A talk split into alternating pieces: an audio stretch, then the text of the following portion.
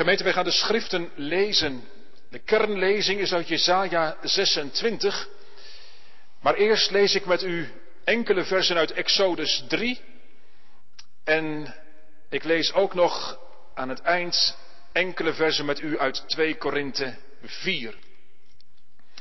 Eerst Exodus 3, vervolgens Jesaja 26 en daarna nog een enkel woord uit het Nieuwe Testament uit 2 Korinthe 4. Eerst Exodus 3, de versen 13 tot en met 15. Een enkel woord uit de geschiedenis waar God zich aan Mozes openbaart bij die brandende doornstruik. En dan klinkt het in Exodus 3, vers 13. Mozes zei tegen God, zie, wanneer ik bij de Israëlieten kom en tegen hen zeg, de God van uw vaderen heeft mij naar u toegezonden, en zij mij zeggen, wat is zijn naam? Wat moet ik dan tegen hen zeggen? En God zei tegen Mozes, ik ben die ik ben. Ook zei hij, dit moet u tegen de Israëlieten zeggen, ik ben heeft mij naar u toegezonden. Toen zei God verder tegen Mozes, dit moet u tegen de Israëlieten zeggen, de Heere, de God van uw vaderen, de God van Abraham, de God van Isaac en de God van Jacob, heeft mij naar u toegezonden. Dit is voor eeuwig mijn naam. Dit is mijn naam, let wel, ter gedachtenis van generatie op generatie. Tweede lezing gemeente uit Jesaja 26. Ik lees met u de versen 1 tot en met 10. Jesaja 26. Op die dag zal dit lied gezongen worden in het land Juda. Wij hebben een sterke stad. God stelt heil tot muren en vestingwallen. Doe de poorten open zodat het rechtvaardige volk kan binnengaan dat de trouw bewaart.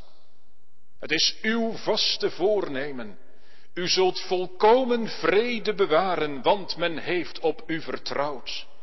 Vertrouw op de Heere tot in eeuwigheid, want de Heere Heere is een eeuwige rots, voorzeker. Hij houdt ze neer, de bewoners van de hoogte, de hoogverheven stad.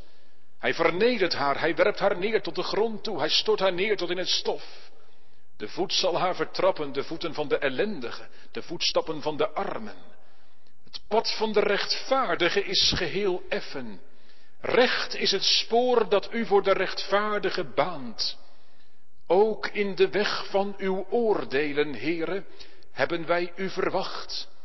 Naar uw naam en naar uw gedachtenis gaat het verlangen van onze ziel uit. Met heel mijn ziel verlang ik naar u in de nacht. Ja, met mijn geest diep in mij zoek ik u ernstig.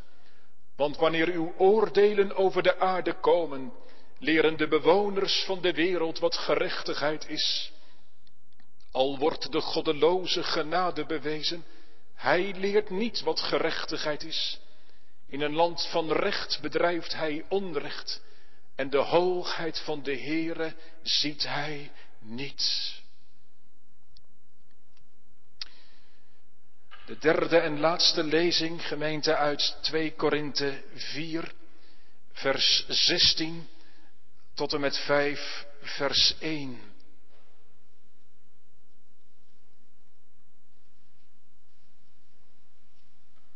Twee Korinthe 4, vers 16.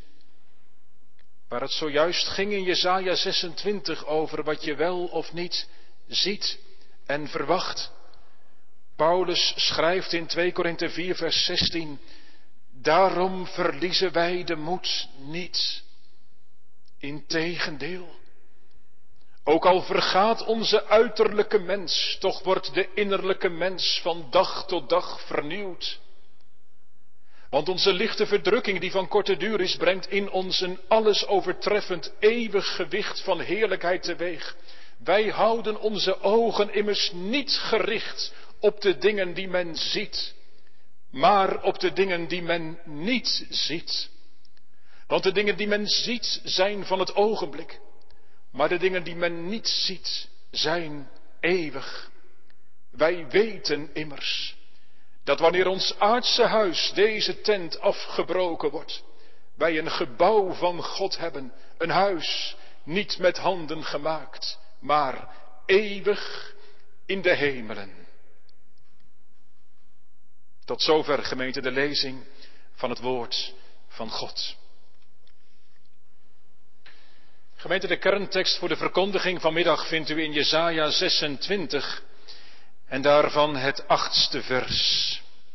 Als de Heer het geeft, volgende week ook dit hoofdstuk, de eerste versen van dit hoofdstuk. Nu het achtste vers van Jesaja 26, waar we lezen ook in de weg van uw oordelen, Heere, hebben wij u verwacht. Naar uw naam en naar uw gedachtenis gaat het verlangen van onze ziel uit. Thema voor de verkondiging verwachtingsvol avondmaal vieren. Ik noem u drie aspecten vanuit de tekst. Allereerst in een tijd van crisis. Er staat in de weg van uw oordelen. In de tweede plaats gefocust op de Heere. Er staat, wij hebben u verwacht naar uw naam en naar uw gedachtenis. En in de derde plaats met een verlangend hart. U ziet, dat staat aan het eind. Daarnaar gaat het verlangen van onze ziel uit. Gemeente van de Heere Christus. Volgende week is het de eerste Adventzondag. En meisjes, jongens, thuis meekijkend, of hier in de kerk.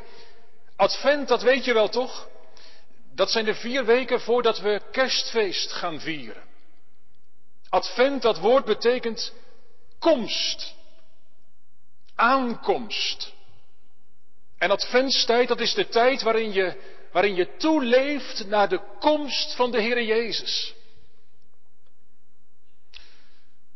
Ah, jongeren, als het gaat om het komende kerstfeest, dan lijkt het erop dat voor de meeste Nederlanders de verwachtingen behoorlijk moeten worden bijgesteld. Moeten worden getemperd. En juist in dat licht, gemeente, is onze tekst vanmiddag opvallend. Want als het nou over advent gaat, hè, Tempert corona de verwachtingen voor u?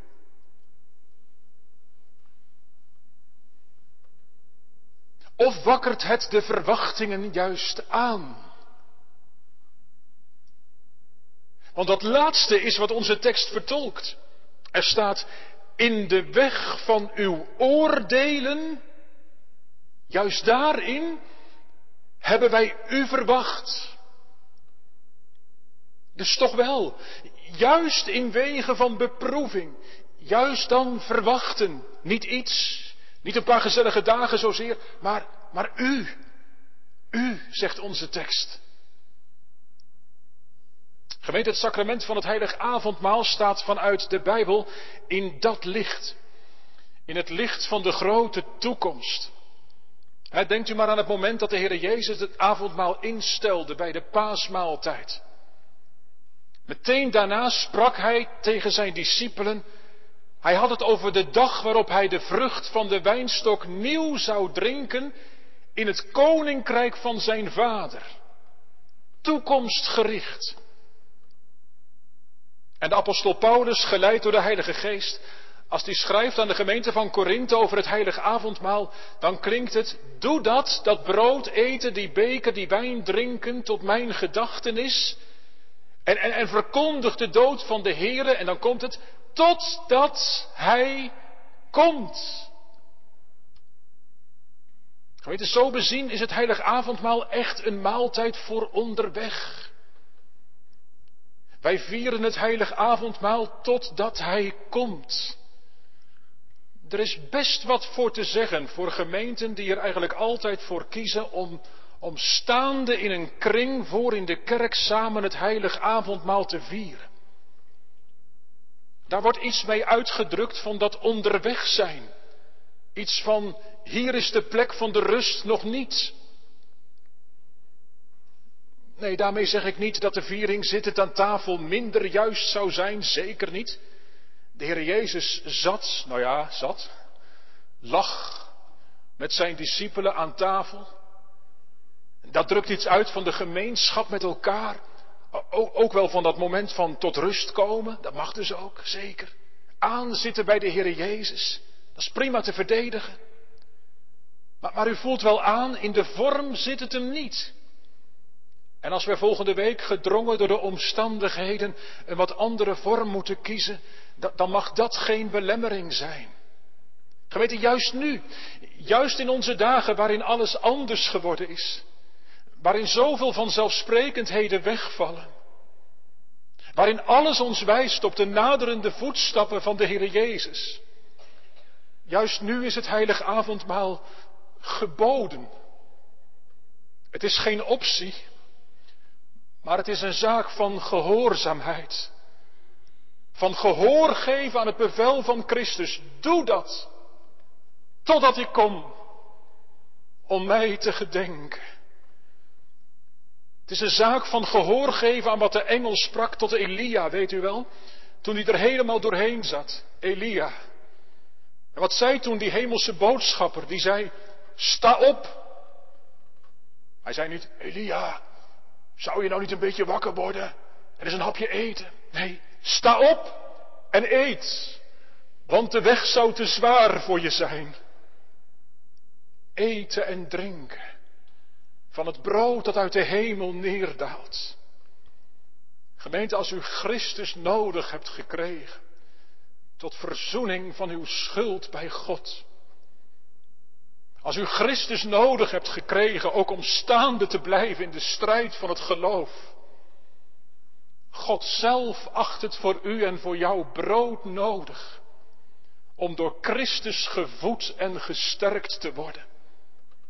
Met de bedoeling dat de verwachting groeit en, en wordt aangewakkerd. Die verwachting, waarvan? Nou, van de komst van onze heiland. En zoals we dat straks gaan zingen, ik blijf de Heere verwachten, mijn ziel wacht ongestoord. En ik hoop te midden van alle klachten op zijn onfeilbaar woord. Gemeente, in dat licht horen we onze tekst vanmiddag. Verwachtingsvol avondmaal vieren. Hoe klinkt het? Jesaja 26 vers 8. Ook in de weg van uw oordelen, heren, hebben wij u verwacht. Ook, zo begint de tekst. Ook. Je kunt ook vertalen met ja. Als was het een uitroep. Ja, in de weg van uw oordelen, heren, hebben we u verwacht. Zo. U begrijpt wel dat woordje ook aan het begin van de tekst, dat heeft u verband met, met vers 7. Daar lezen we, het pad van de rechtvaardige is geheel effen. Recht is het spoor dat u voor de rechtvaardige baant. De rechtvaardige. Dat is in het Oude Testament degene die, die in de weg van Gods geboden gaat. De rechtvaardige, dat is de gelovige Israëliet, die verlangt om in oprechtheid voor het aangezicht van God te leven. In vers 2 staat het volk dat de trouw bewaart. En gemeente, dan maak ik wel een wat grote stap. Maar ja, vers 7 is nu niet de tekst voor de preek. Wat is nou een rechtvaardige vanuit het geheel van de Bijbel? Ja, dat is iemand die oprecht voor Gods aangezicht zijn weg gaat. Maar vanuit het geheel van de Bijbel mogen we en moeten we zeggen, een rechtvaardige, dat is iemand die door het geloof aan de Heer Jezus Christus verbonden is. Iemand die weet heeft van verzoening met God door het geloof in zijn bloed. Denkt u aan die kerntekst Romeinen 5 vers 1. Wij dan gerechtvaardigd uit het geloof hebben vrede met God door onze Heer Jezus Christus. En hier in vers 7, hier gaat het over het pad van de rechtvaardige. Nou jongeren, in de tijd van Jezaja waren de paden niet zo, uh, niet zo glad. Die waren hobbelig en, en gevaarlijk. Bepaald geen goed geplaveide weg. Maar wat zegt de tekst? De Heere, vers 7, maakt het pad van de rechtvaardige geheel effen. Ik zal niet allemaal teksten gaan noemen vanmiddag gemeente, maar als je hierop gaat zoeken in het boek Psalm, in het boek Spreuken, dan vind je dit voortdurend, voortdurend terug. Dat de weg van een rechtvaardige door God wordt gebaand. Psalm 27 in de vorm van een gebed. Heere, leer mij uw weg, leid mij op een geëffend pad. En nee, dat betekent niet dat voor een kind van God die weg altijd geplaveid is in de zin van makkelijk. Maar het betekent wel dat de weg die God gaat met een kind van God begaanbaar is. Het pad is niet verraderlijk, maar betrouwbaar. God baant een effen spoor, zo zegt vers 7, voor de rechtvaardige. In mijn woorden gemeten. God zorgt ervoor dat iemand die op Christus hoopt, niet beschaamd wordt. Niet omkomt op de weg die hij moet gaan. God baant de weg. God houdt vast. Geen kalme reis, weet u wel. Maar, maar wel een behouden aankomst. En kijk, vanuit die zekerheid klinkt nu onze tekst, vers 8. Ook in de weg van uw oordelen, heren, hebben wij u verwacht. De weg van uw oordelen. Wat wordt ermee bedoeld? Nou, laten we iets beter kijken in welk verband onze tekst staat. U moet weten, de hoofdstukken 13 tot en met 23. En als u daar doorheen bladert, ziet u dat zo terug. Die staan vol met, met oordeelsprofetieën over de volkeren. Het gaat over Babel, over Assyrië, over Moab, over Damascus, over Egypte, over Tyrus. Ook over Jeruzalem. Jeruzalem. Hoofdstuk 13 tot en met 23, allemaal losse oordelen zou je kunnen zeggen over verschillende volkeren. En in hoofdstuk 24, daar, wordt dat eigenlijk allemaal, allemaal samengenomen. Daar wordt ook het oordeel aangezegd, maar dan niet voor één volk, maar, maar eigenlijk in algemene zin. Als het erop aankomt, zo zegt hoofdstuk 24, ligt, ligt heel de wereld onder, onder de vloek van de zonde. Ja, en daarmee ook onder het oordeel van God. Daarom is het dat Gods oordelen over de aarde gaan. En, dwars door dat oordeelswoord heen, gemeente, leest u het maar na in hoofdstuk 24, klinkt ook een wereldwijd woord van verlossing. Dat begint in hoofdstuk 24 en dat krijgt dan vervolgens zijn uitwerking in hoofdstuk 25, 26, 27. En als u in uw Bijbeltje kijkt, dan ziet u steeds iets staan van op die dag. Ik wijs het een paar keer aan. Op die dag. Het staat in hoofdstuk 24, vers 21. Op die dag zal het gebeuren dat de Heere. En dan volgt er iets. Op die dag, ziet u dat? En ook hoofdstuk 25, vers 9. Op die dag zal men zeggen, zie, dit is onze God. Wij hebben Hem verwacht. En dan gaat het verder. Op die dag. En kijk eens, zo begint ook ons hoofdstuk, hoofdstuk 26. Op die dag zal dit lied gezongen worden. Hoofdstuk 26 is dus een lied. Een lied. Geen droge opsomming van feiten. Nee, een lied, een, een uitgaan van het hart. Op die dag. En gemeente, die uitdrukking op die dag. Dat is een verwijzing naar, naar de dag van de Heer. Bij de profeten kom je dat keer op keer tegen. De dag. Dat is de dag waarop God verlossend, maar ook oordelend ingrijpt in de geschiedenis. Dat kan in de tijd zijn. Dat kan dus meerdere keren zijn in, in de loop van de geschiedenis. Momenten waarop God merkbaar optreedt, opstaat. Maar al die momenten in deze geschiedenis waar dat gebeurt, die zijn een voorspel op wat er staat te gebeuren straks op de grote dag. De dag van de Heere. De dag van de wederkomst. En kijk, nou klinkt er in onze tekst een verwachtingsvol verlangen naar die dag. Niet alleen naar het allerlaatste, de wederkomst. Nee, ons, ons teksthoofdstuk ademt juist ook een verwachting dat God in de tijd reddend en ook oordelend ingrijpt. En wat dat nou precies betekent, de gemeente voor het volk van Israël, hier in hoofdstuk 26, dat is nog niet zo duidelijk. Gaat het over de tijd van de ballingschap? Of juist daarvoor of daarna? Ja, gemeente, ik zeg vanmiddag een lied. En dat is het, hè, hoofdstuk 26. Een lied, dat zing je niet alleen op momenten dat het past. Althans, vanuit de Bijbel is dat niet de bedoeling. Dit lied heeft de Heilige Geest gegeven om het door de tijden heen op de lippen te nemen. In alle mogelijke crises die er kunnen zijn. Als je op de Heere hoopt. Gemeente, juist op de dag van de Heere. De dag van de Heere, u weet het toch, de zondag wordt ook zo genoemd. In openbaring 1 al. En daarna is dat vastgehouden. De dag van de Heere. Juist daar, juist daar mag het klinken en moet het klinken. Mag je het leren zingen. Opdat daardoor je hart wordt opgeheven. Je mag instemmen ook vanmiddag. Je wordt als het ware meegenomen door de Heilige Geest. Zo wilde je het hoor. Zo wilde je het. Bid erom. Zo wil de Heilige Geest het. Naar, die werkelijkheid van God. Die je met het blote oog niet kunt zien. Maar, maar die vast ligt in de Heer Jezus Christus. En zoals we dat lazen uit 2 Korinthe 4. Wij houden onze ogen immers niet gericht op wat je ziet. Als je naar beneden zit te kijken, dan zie je het helemaal niet. Maar wij houden onze ogen gericht op wat je niet ziet. Want de dingen die je ziet, nou vult u het maar in, die zijn tijdelijk. Die zijn tijdelijk. Maar de dingen die je niet ziet, zegt Paulus in 2 Korinthe 4, die zijn eeuwig, eeuwig. En zo gemeente komt onze tekst tot spreken. Ook in de weg van uw oordelen, heren, hebben wij u verwacht. Hebben wij op u gehoopt.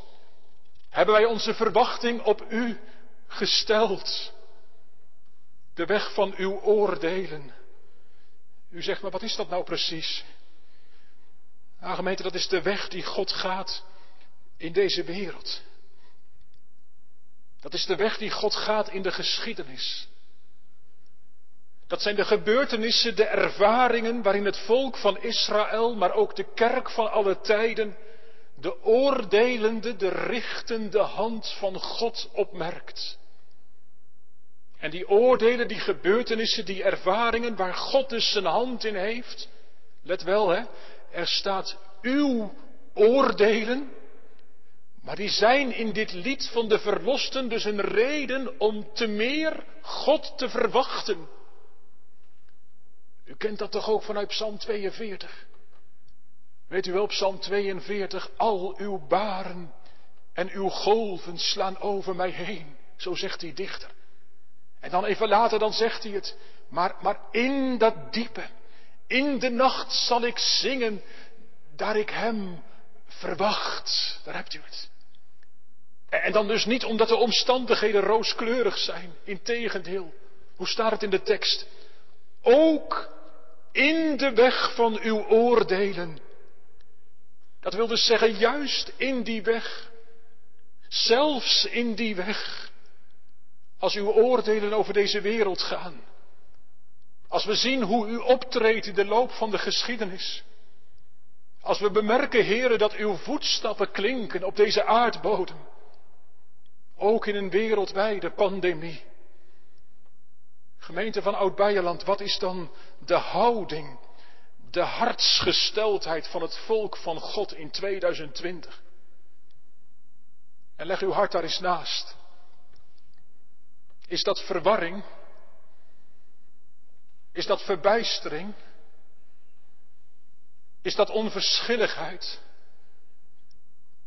Dat je net zo onzeker of juist net zo onverschillig wordt als mensen die die om je heen zonder God leven. Dat je je verwachting stelt op, nou op een vaccin. Hè? Als dat er nou maar is.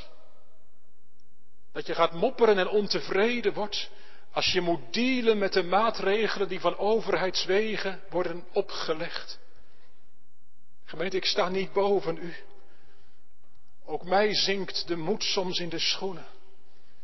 De verwarring, de onrust, de worstelingen, tot en met opstandige gevoelens toe, die kunnen er zijn in het hart van een kind van God.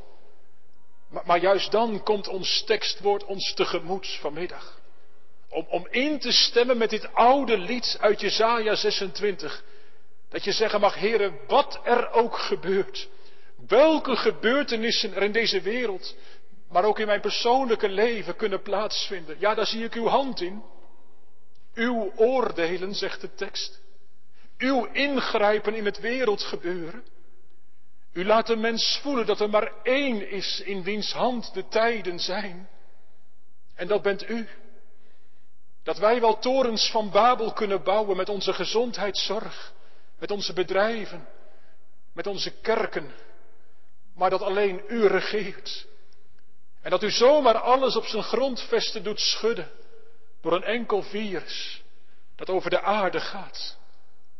O Heere, maar dan, dan mag ik met uw gemeente vasthouden aan de zekerheid. Vers 7. Dat het spoor dat u met de rechtvaardige gaat, recht is. Het loopt u niet uit de hand. Wie gelovig op u ziet, die wordt vastgehouden. Al gaat het door van alles en nog wat heen. Ook in de weg van uw oordelen, heren, hebben wij u verwacht. Gemeente, kom in 2020. Ook in deze voorbereidingsdienst. Er is zoveel onzeker. Onderkent u het? Onderkent u het dat het Gods hand is die over de gebeurtenissen in deze wereld gaat? Dat het de voetstappen zijn van die naderende komst van de Heer Jezus. O wie u ook bent, thuis of in de kerk, mag u weten, mag u weten geborgen te zijn in de doorboorde handen van de Heer Jezus Christus. Heb je voor al je zonden de toevlucht genomen tot Hem? Weet dan dat het God niet uit de hand loopt. Ook in uw persoonlijke leven niet hoor. Laat juist datgene wat er gebeurt, laat het je meenemen in de verwachting van onze tekst. Ondanks de aanvechting die er kan zijn, is er reden om door het geloof te hopen op God. Omdat God getrouw is. Omdat hij instaat voor een gebaande weg, gebaand door Jezus Christus. Ja, ook in de weg van uw oordelen, heren, hebben wij u verwacht. Want, zegt onze tekst erachteraan, naar uw naam en naar uw gedachtenis gaat het verlangen van onze ziel uit. Uw naam, wat is dat? Dat is vanuit de Bijbel datgene wat God van zichzelf bekend heeft gemaakt. Een naam is in de Bijbel niet zomaar een naam. Gods naam, dat betekent in de Bijbel, zoals ik mij bekend heb gemaakt.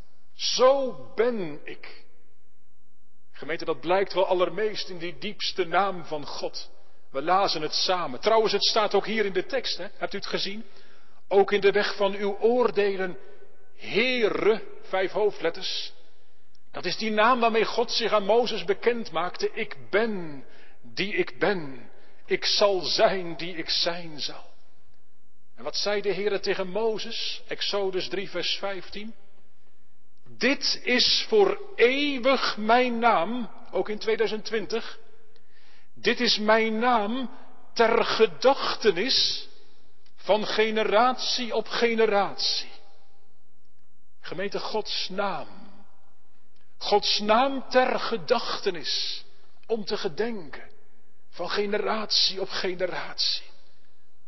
Als de oordelen van God over de aarde gaan. Als je Gods hand niet begrijpt, jongeren. Als je hoort hoe ze in Jemen sterven vanwege de honger. Als je leest en hoort over massaslachtingen in Ethiopië. Als je in de landelijke discussies merkt dat er in het seculiere Nederland geen enkele antenne meer is voor het goede van Gods geboden. Als je ervaart hoe de coronacrisis ook voor de kerk in het Westen een beproeving betekent en, en misschien moet ik ook wel zeggen een uiting van het ongenoegen van God. Wat kun je in verwarring raken, ja toch?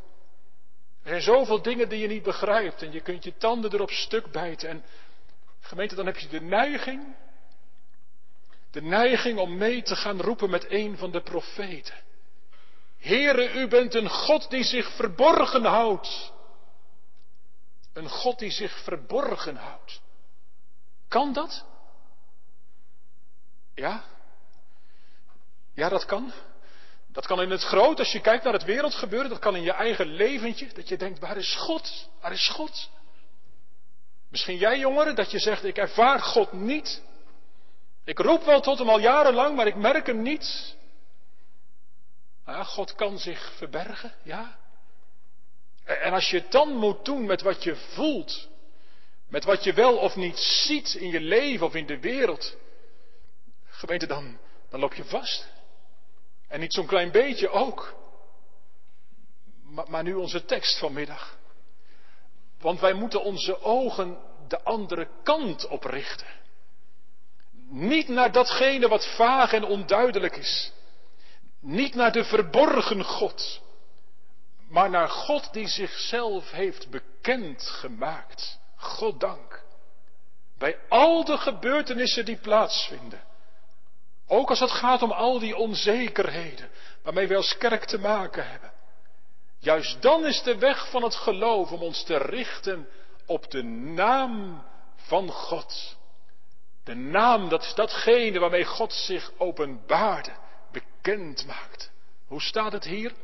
Uw naam en uw gedachtenis. Naar uw naam.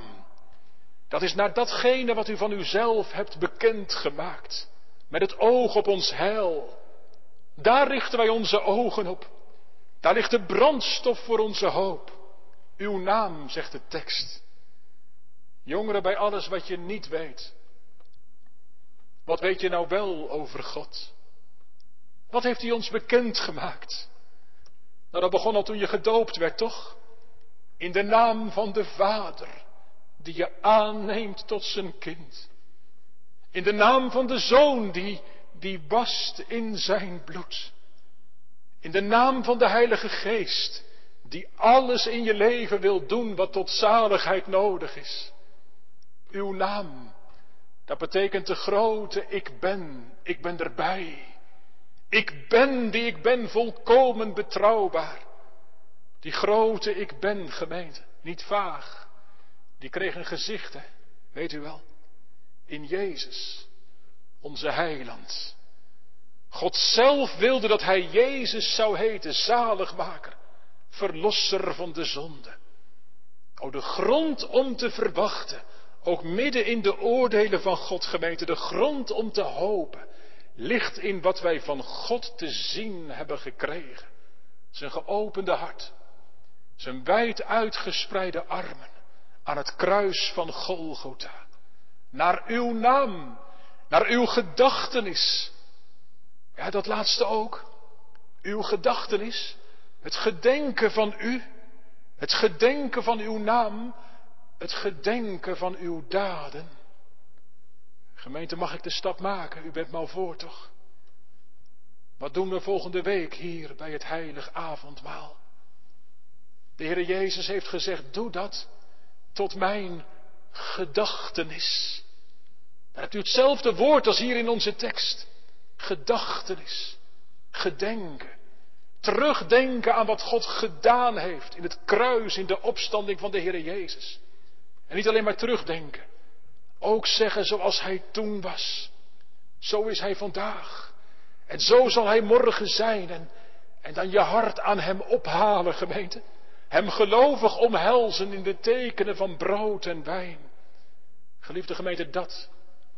Dat is de weg om in een tijd van crisis verwachtingsvol avondmaal te vieren.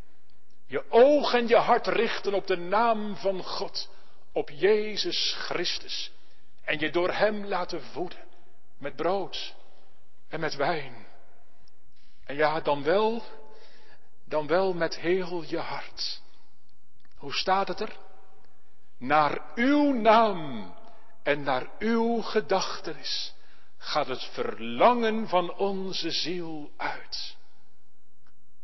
Dat woordje ziel, dat is vanuit de Bijbel ja heel omvattend.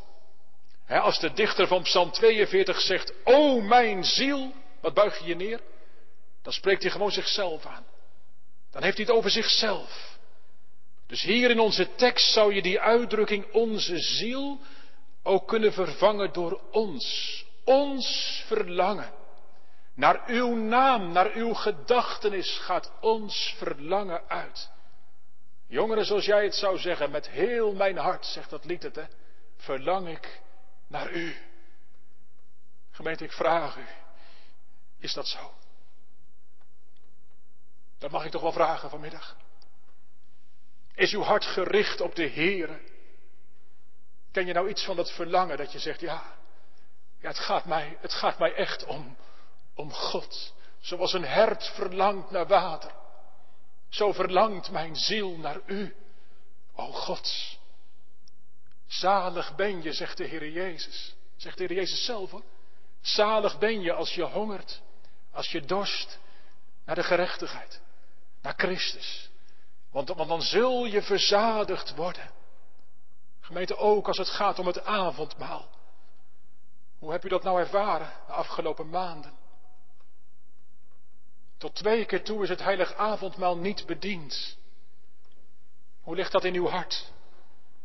Heeft het u biddend bezig gehouden in de achterliggende tijd?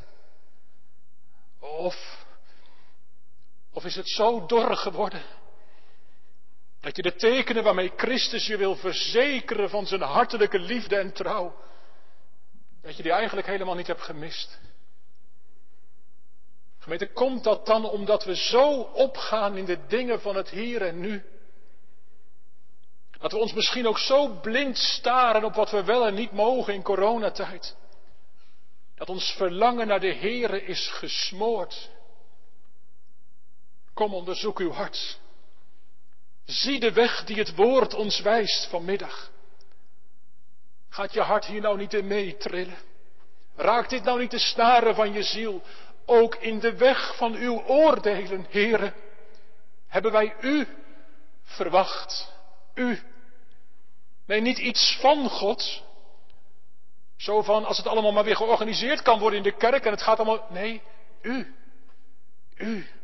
Uzelf. Naar uw naam. En naar het gedenken van u gaat het verlangen van onze ziel uit. Broeder of zuster. Zelfs als het dor en droog is in je hart. Richt je ook dan vanmiddag op wat God van zichzelf heeft bekendgemaakt. Doe dat. U zegt, wat is dat dan?